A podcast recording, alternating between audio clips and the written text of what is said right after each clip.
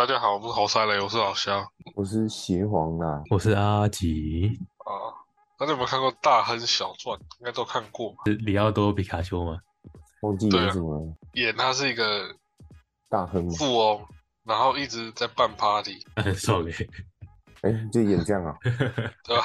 哦，一直在办办 party，然后想要吸引他以前喜欢的人注意到，你就喜欢吸引 Toby Maguire 嘛？吸引那个吗，我记得他有演，冯迪所过来，不是啊？逃比麦奎尔啊，靠腰。哦，逃避啊。对了，一代对了，吸引对对对。，是没错是没错。刚为什么要吸引冯迪所？又来讲 family 啊，We are family 吗？又要 family 的嘞，哎你们知道妈玩命关头有第十集吗？好像是倒数两集了，再再拍超两集屌，哎、这种片为什么会有这么多集啊？还还能玩什么？还能赚还能赚。不就开赛车吗？我觉得最后一集一定是飞飞向太空啊，然后就就就没了。好扯。他们玩梗玩很大，就之前每一集都会爆一些就是很特别的地方，感觉很 那感觉也被他们快被他们玩完了。那总不能要什么地心探险吧？开车开一开开到洞穴里面，然后跑到地心去。不是地心就是太空，看最后一集是怎样。看那能飙车好？这边还可以帮帮我那什么打个广告，什么飞行车的广告。好，那我们讲过来，讲到大亨小传，就是说，在一百年前，美国有个时代是咆哮的年代，嗯，就是大概一次大战后结束的时候，因为那时候战争打完了嘛，啊，大家回归正常的生活，那没有什么比回归正常生活更开心、更兴奋的事情啦。然后嗯大家都很认真，很拼命。对美国来说，一战后的时光应该是很很幸福的。二十世纪二零年代，财富好像这样子这样子涌到美国去了，整个国家洋溢着一片那种欣欣向荣的感觉。甚至到一九二八年的时候，当时的美国总统还说，美国从未遇到如此现在令人鼓舞的繁荣，在国内人民安居乐业，在国际和平是主流。虽然大家当时可能都不知道，一战后马上就要打二战了，但是那个一战后的十几十年出头了，是很对美国来讲是很特别的，可以乐观的展望未来。那就是美国一个所谓财富的时代。然后当时美国总统把财富的来源归于前所未有的繁荣，主要赖于美国人民的品质和团结。那嗯说到这边是当时的一个社会氛围嘛，不过对整体美国人来讲，当时的财富就是有一种主要原因就是投机。我们讲一下当时状况是如何。佛罗里达加州这个地方大家很常听到，嗯这个地方我们很常听到的地方就是说它气候宜人，气候宜人就适合人会想去居住。你不会想说好没事，我明天搬去跟那个什么爱斯基摩人居住吗？不会吧？就跟北极熊当伙伴。不会，就是很多好的地方发展的时候，都会以气候为优先先考量嘛，因为啊各行各业的兴盛啊，公寓大楼都不像现在那么多。但佛罗里达州还有个优点就是气候不错，比我们很常听到纽约啊、芝加哥啊都还要好。一到了冬天，有钱人就会去那边避暑，不是很常听到一些有钱人会去哪里避暑，或是转换时节嘛，他们会去不同的国家。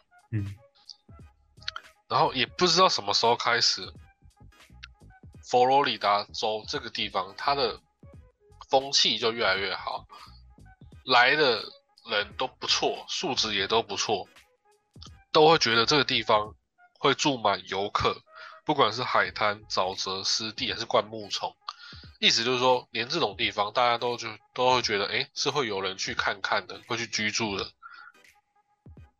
一片那种很健康、很浪漫的地方，那一旦觉得这块地方不错，那它怎么会升值？它的房地产就会升值。所以它既可以发展观光，又是一个意思就是也是一个投机天堂。一九二三年到一九二五年这短短两三年里面，佛罗里达地价出现很惊人的成成长，涨幅直接升到五六倍。每一块土地好像都是资金的争夺对象，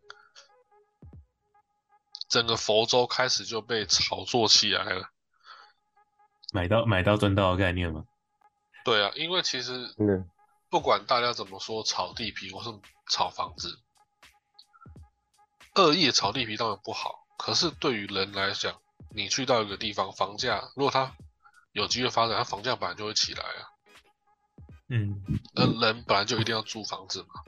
嗯，所以佛州的繁荣就是从先反映在房价，所以以前才会说那个房价就是经济的火车头。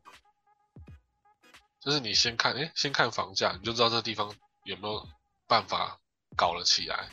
因为你要知道，乡镇县市的设立其实就是类似于股份公司。以前你大家会想从乡下到城市去，意思就是说我想要从比较不好的公司或是规模比较小公司去大的公司，就是这个意思。那佛州当时是怎么样呢？他们有个口号：今天不买，明天就买不到。听起来有点扯，但是在一百年前就可以想象说啊，这个地方已经开始真的是很热闹了。房地产经纪人，不管就算是不是那个行业的人，人民也会觉得，哎，这是一个可以实现的，那他人就会越来越多吗。你说一个城市每个社区周边的房地产中介公司如果很多的话，对整体经济来说，房地产经济，当然这些房仲他们要是良善的，不是恶意推销烂房子嘛。如果每一个城市身边的社区身边的房仲公司很多，对整体经济而言，它能创造财富，也能呃促进景气的一个循环。有人住就是好事，可是很多时候，它是一个繁荣的地方，那要去做的人，他不一定就有坏人。问题就在于一些房仲业者，如果房产经纪人最大的用途是增加投资人的成本，那他们就变成一个骗子了嘛，对不对？就变成一群骗子了。没错，本来它是一块好地方，那理所当然，你看到这地方有机会发展什么行业，你就会去。那对于当时佛州而言，就肯定是房地产经济嘛。有些如果有和房仲打过交道的人，可能都会有一种感受：如果这个行业以诈骗为生，那它就是经济的毒瘤。如果城市的居民甚至也会跟房仲一起串联，那早晚一定会出事情的。一九二六年的某一天，一个台风卷走了迈阿密数千栋的房子，海滩上本来很繁荣的游艇也被冲到市区的大街上。就是本来这个地方已经开始繁荣起来了。结果一个自然灾害就摧毁掉了。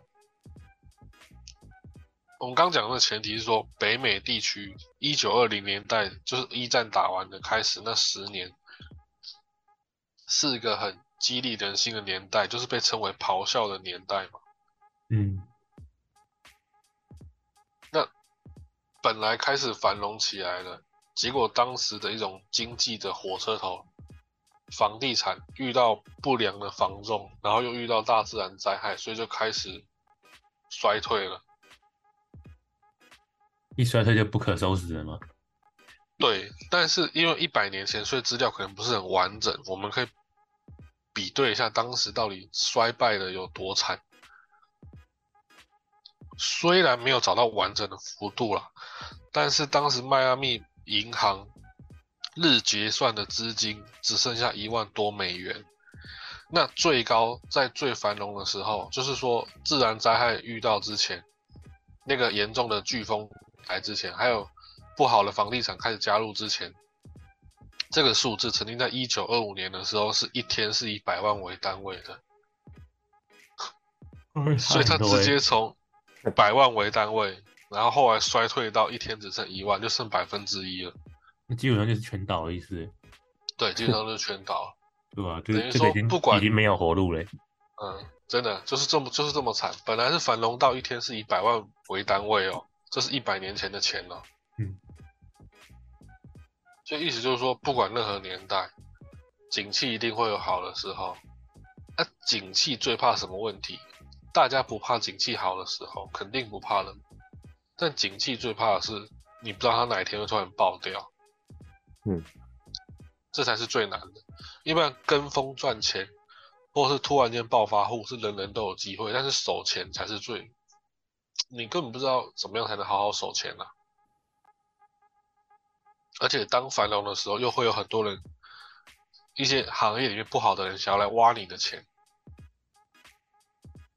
像比方说，就会有人说啊，你不投资的话，那你就会亏钱嘛，通膨会吃掉你的钱。听起来是对的，但是你投资失败，它那个幅度绝对超过你通膨赔的钱。可是，在景气好的时候，就会有人跳出来想要吃掉你的钱。嗯，所以如何有赚，或是能稳定收入又守住，其实才是呃任何年代里面最难的一件事情。嗯，那聊回来，随着房地产破灭。你看哦，本来一九二五年还可以每天以百万为单位，一九二六年一个自然灾害飓风，加上以前在繁荣里面就有一些老鼠屎的存在，一九二六年美国经济开始出现疲态、咆哮的年代，那繁荣的年代开始要慢慢走下坡了。纽约时报工业指数一九二五年年底是一百八十点。结果后来开始每个月就一次下降十几二十几点，一直掉。美国好像开始要进入一个祈祷的时候了。嗯，可是上帝有保佑美国吗？没有。来了三位不速之客是谁？不是什么海军三大将，不是，是英国、法国、德国三国的央行总裁。访美了。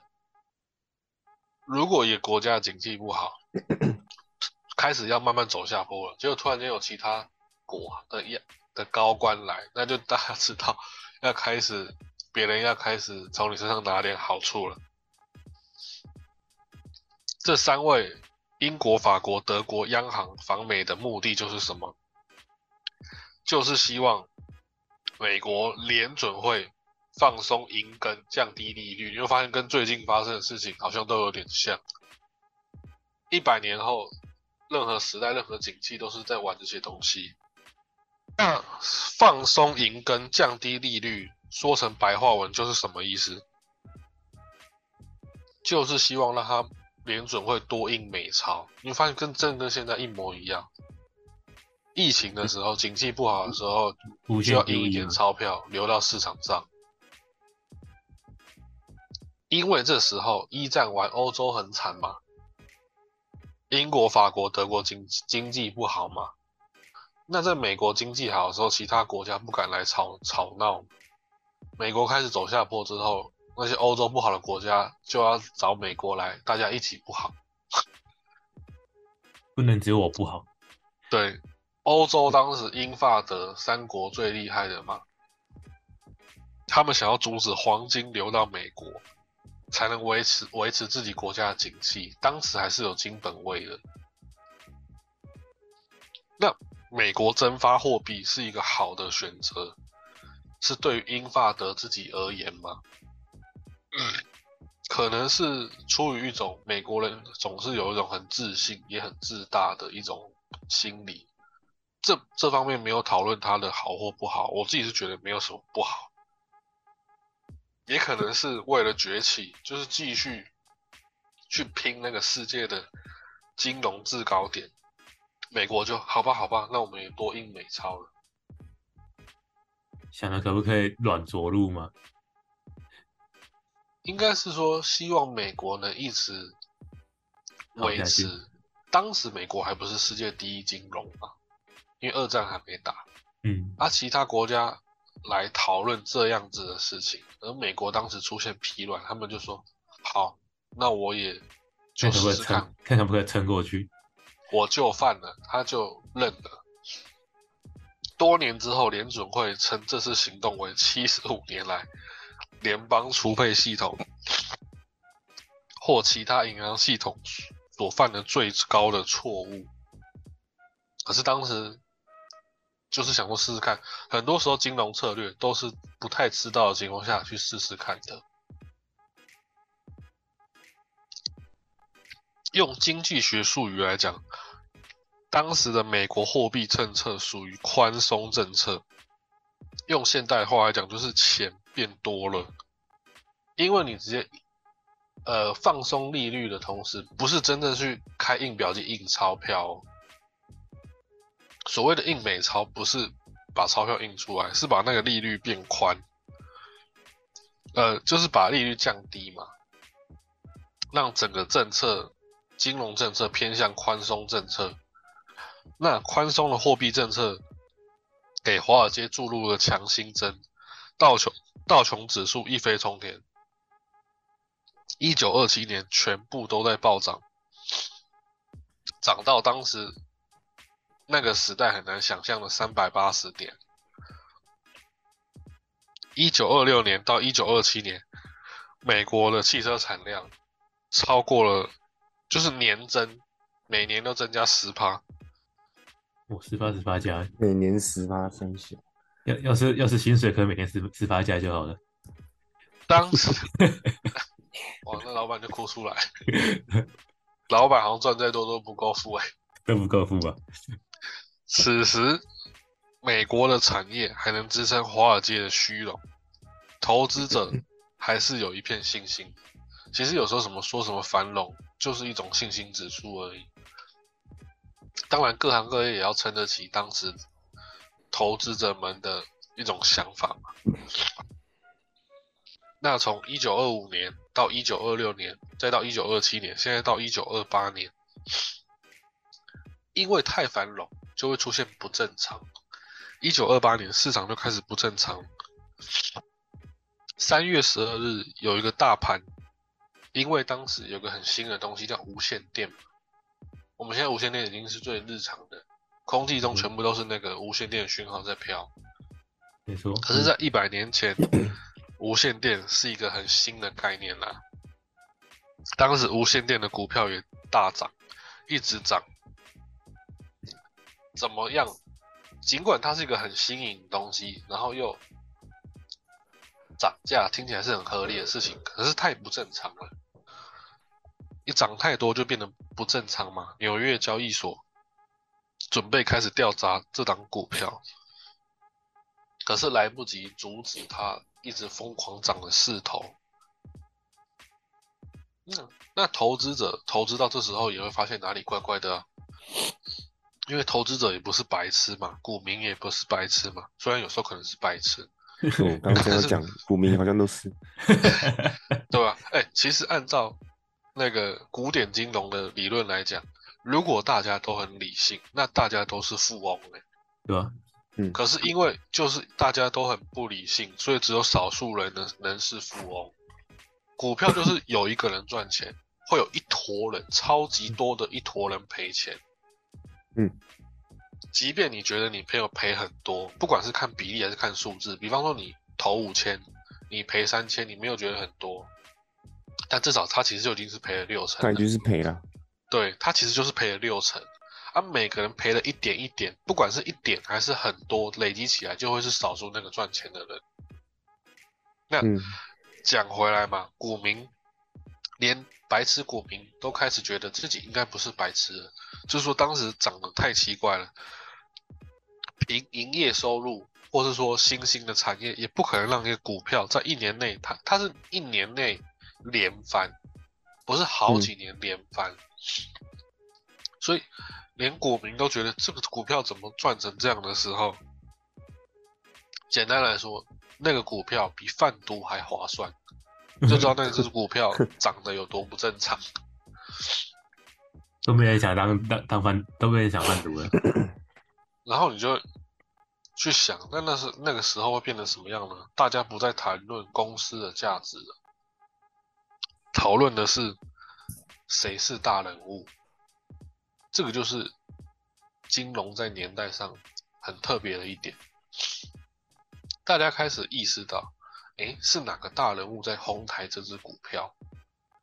所以你会发现，一百年后，现在大家也是这样子。最近谁在炒股票，讲的最厉害的，就是马斯克嘛。没错，网红嘛。可是不代表马斯克没有去做新兴行业哦。你看，有一种异曲同工的感觉，就是说，电动车虽然是往后的趋势，可是马斯克喊起来之后，其他好奇怪哦。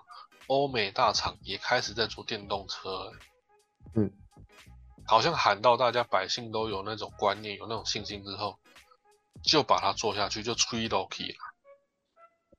而当时我们讲回一百年前，一九二八年的时候，大家开始在想到底是哪个大人物在联手哄抬？以前没有网络啊，没有那么发达的媒体，在那样的情况，大家都会去想后面的人到底是谁了。那我们现在可以知道，当时的大人物有很多，比方说通用汽车的董事，嗯，就是说当时有一个通用汽车的老板，他去炒这只无线电的股价，而炒着炒着，他顺便连自己汽车产业也一起炒，因为当时就是好像什么东西都做得起来。一个星期一一个星期后，通用汽车的股票涨了三成，一个礼拜。哇，三成一个礼拜。对。然后市场开始风风火火了嘛。通用汽车要夹巨资开始进入股市，就是通用汽车先炒了一档股票之后，再炒自己家公司的。然后发现大家很捧场之后，自己再说自己要再加加码嘛，加钱进去，然后再说加拿大就是别的国家的投资名人也要投资美国市场，你会发现一百年前做的事情跟现在真的很像，不断的、不断的、不断的重复吗？对啊，基本上就是不断不断的重复。那个时代哪个有名的人？先喊喊完之后，然后再说其他人会跟上，这就是股票市场。这些人或许确实曾经在市场中搏杀拼命，然后也是真正的玩交易，曾经也可能无限制的做空，也可能联手做庄抬高自己的股价，也可能超级的。卖空数量早就超过了股票实际数量，可是是这样的，市场会有一时的大人物，但不会永远有。如果市场永远都有大人物，市场就永远就会赚钱的嘛。没错。所以每个大人物都会很风光一下，然后就开始赔赔掉，这是一定的。你说是女女股神吗？那个也是赔了，赔到不行，那个很惨。疫情期间哄抬一下，然后就赔掉了。马斯克也卖啊，大家都会卖啊。你说，就是看哄抬起来的时候，跟后来要卖掉的时候，中间能留留下多少了。但是那些大人物中间能留的钱一定比一般人多，因为他们一开始能赚到更爆量的钱。他们可能一般人买股票也一个小部位吧，是这样子啊。嗯，一般人买股票如果赚很多，你总不可能赔了之后觉得自己无限摊平，一直无限加就没事吧？你根本就不会有那么多的钱，让你一开始赚的永远比赔的，就是正负相减之后是正的那么多啊。嗯，但是那些时代所谓的大人物是可以玩这样子玩的，因为本钱够多。就算他们赔很多，他们中间剩下来的钱也是超级多的。所以当时美国繁荣到后来也是在玩股票了，直接用钱来玩钱，因为行业都会发展到一个势头嘛，一个顶头嘛。任何大人物也只能控制一些股票，不可能操纵，永远操纵整个市场。毕竟市场上，就算股民再笨，股民的基数也是比较大的嘛。当大家不跟你的时候，不跟你 all in 的时候，你也是会赔下去。只是股民很难去想到底是什么时候要跟，啊跟到什么时候自己要比那些大人物先跑，这就是最难的。像很多人台积电不是也跟到六百去了吗？对啊，跟在六百就是死在六百的时候啊。可是当台积电炒到大家的眼光目所能及的时候，大家以为自己可以跟了，可是那些人物已经炒到一个顶点了。通常消息放出来的时候，都是那些后面的大人们要跑的时候了，所以他才会放给一般人。那没这么好心提醒你。股票几百年前是这样子，到现在也是这样子。所以在任何金融市场里面，如果你判断了大局势，你也可以是大人物。我记得韩国疫情期间有一个人，他好像台币韩币换算台币好像十五万进场，他后来三亿韩元出场，所以他十五万进场，他赚了大概看三笑，台币变成几千万吧，很厉害，也是有这种人。但是你要知道，出现一种这种人，代表几乎大家疫情这期间都会赔掉，嗯，有不然他赚那么哪来的多就会赔不。然他哪来的台币十五万变成台币六七千万出来，对不对？没错，嗯，钱哪来的？而且股票市场的钱是这样子，我们平常玩玩扑克牌，玩什么东西赌博，它是会总收入和总支出是会相抵的啊、比方说，大家投十块进去，玩完的时候，所有的钱是会出来，但是股票市场是不会的，就是里面不可能永远没钱，所以它吐出来的钱一定比付出的钱还要少。而在吐出来的钱比投进去的钱还要少的情况下，还有人赚钱，就是有超级无敌多的人赔钱。以前跟现在都一样的玩法。那我们讲回当时那个通用汽车的董事，他他炒了吗？实际情况是他身为董事，他当然会看好自己的公司，也会对销售行情做出乐观预测。那他开始炒之后，他也号召其他人一起来炒，然后让其他人来炒，那些大人物来炒的时候，也让股民们知道。所以投资者认为市场一直在强化，每一天都是好日子。这时候景气就开始会有问题了，繁荣到一路冲向繁荣哦，一九二七一路冲到一九二九年，人们不会不用再讨论自己有多少钱了，而是每个人自己都认为自己是华尔街之狼，每个人都觉得自己可以在经纪人那边融资多少，已经从有钱到觉得自己可以借更多钱了。因为其实在这社会上，只有很有钱的人才可以借很多钱，可以借钱是社会上一个很很变态的一个制度，因为借钱它就会把它变成你的本金，而、你只要还少数的利息就好。可是，一般人没办法这样玩。而当时已经繁荣到连投资者都觉得自己可以这样子搞，所以意思就是什么？华尔街已经疯了。嗯到处都是华尔街，你家路口也是华尔街。啊，每个人都觉得自己是华尔街之狼了。当时的繁荣程度就是繁荣成这样子，虽然我们跟从现在看，当时的繁荣好像只有繁荣两三年而已，可是那两三年就够大家疯了啦。就像一开始疫情期间一样啊，疫情期间大家没事干，也是任何行业都倒掉，那就把钱丢入那个股票股市场嘛，对不对？那疫情期间前几年，哎，其实也才两三年嘛，两三，年，两三年的前面一两年，每个人都在讲自己什么少年股神，超多这个名词的，啊，现在全部都嗯倒掉，现在全部都掉掉。那一面对这种危机，因为华尔街封了嘛，可是政府不能封啊，政府也已经带头赚完了，政府带头赚完之后，赚完钱的，赚完钱的，那他开始也要收拾了。哎、政府其实也是要炒股票的、要不然政府没有，政府收税之后有一部分钱也要去拿去运作所谓的基金或是股票，不然他们怎么赚很多钱？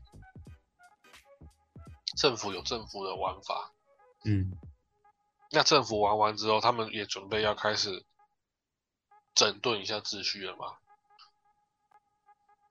一九二九年，联准会警告银行界，商业银行可以向联准会融资，但如果被发现，被联准会发现这种融资要用于市场投机，商业银行要承担严重的责任。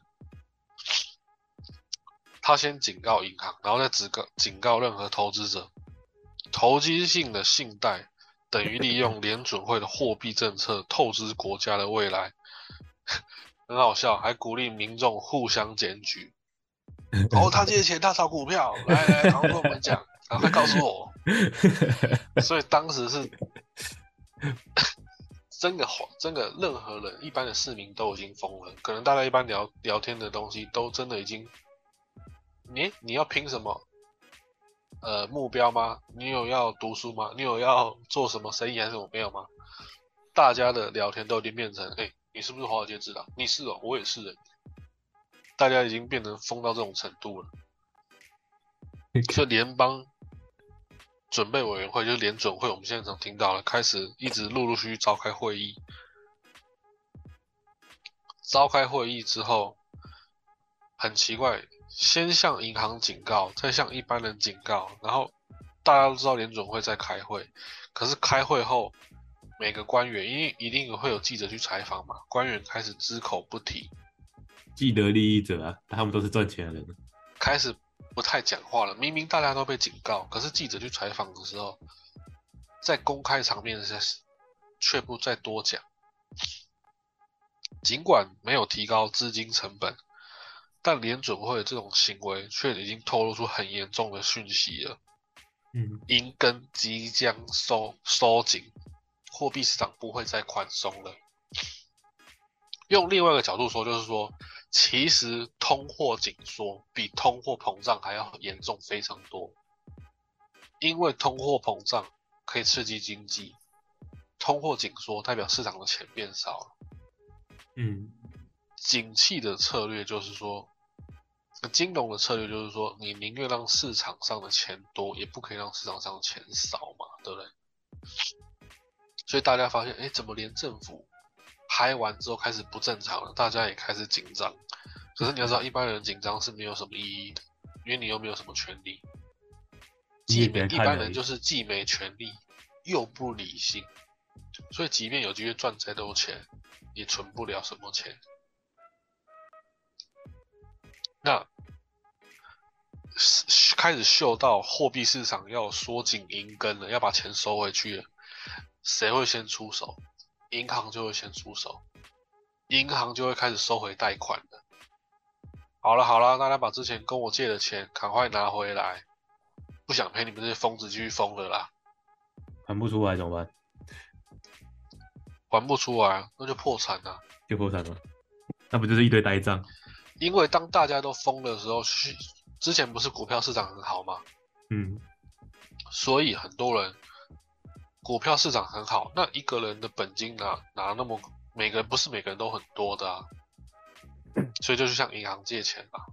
当大家都以为自己是企业的时候，就是很恐怖的开始。企业敢借钱，是因为他有办法还呐、当然，有些企业也会超贷或是赖皮，那就是其他的事情了。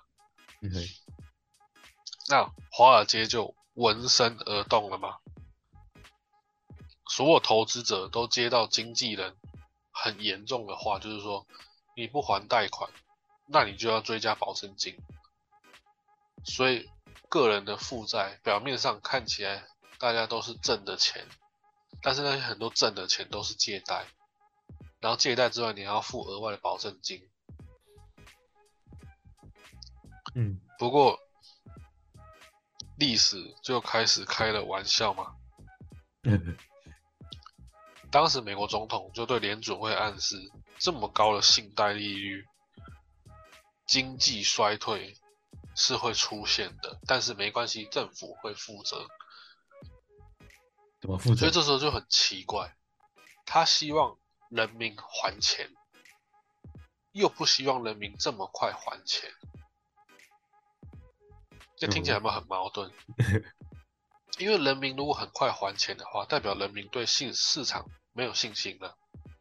没错，但是银行和政府又怕人民，你借那么多，你到底有没有赚到啊？你看你你连贷款都还得了吗？你贷款还不了，利息还不了，保证金出不来，那怎么办呢？所以那时候繁荣从一战后咆哮的年代一路冲到一九二九年，当时的尾巴就是那一九二八、一九二九的时候，大家开始很紧张了，人人民很紧张，政府也很紧张，但是大家都不知道怎么办。就是变成后来最惨的状况。刚不是说了吗？政府要银行，还有要投资者，要开始准备有不一样的事情了。尤其是对投资者，对投资者说你要还贷款，要还什么什么东西。但是后来，当记者去直接采访官员的时候，官员又不太说什么，意思就是说，他也不太想要让一般人要还钱又不那么快还钱，因为所有人都还的话，代表要撤资了嘛。嗯，那后来一九二九年就发生什么事情，大家都知道了，小学课本都有了，就是华尔街股灾嘛。爆炸，对，一九二九年就是历史上最严重的一次经济危机嘛。没错，从咆哮的年代到一九二九年，也不过就十年出头而已，景气繁荣就嘣就炸开了，啊，这就是大概那十年市场的一段故事了。今天就嗯先聊到这里，哦。拜拜。好，大家拜拜。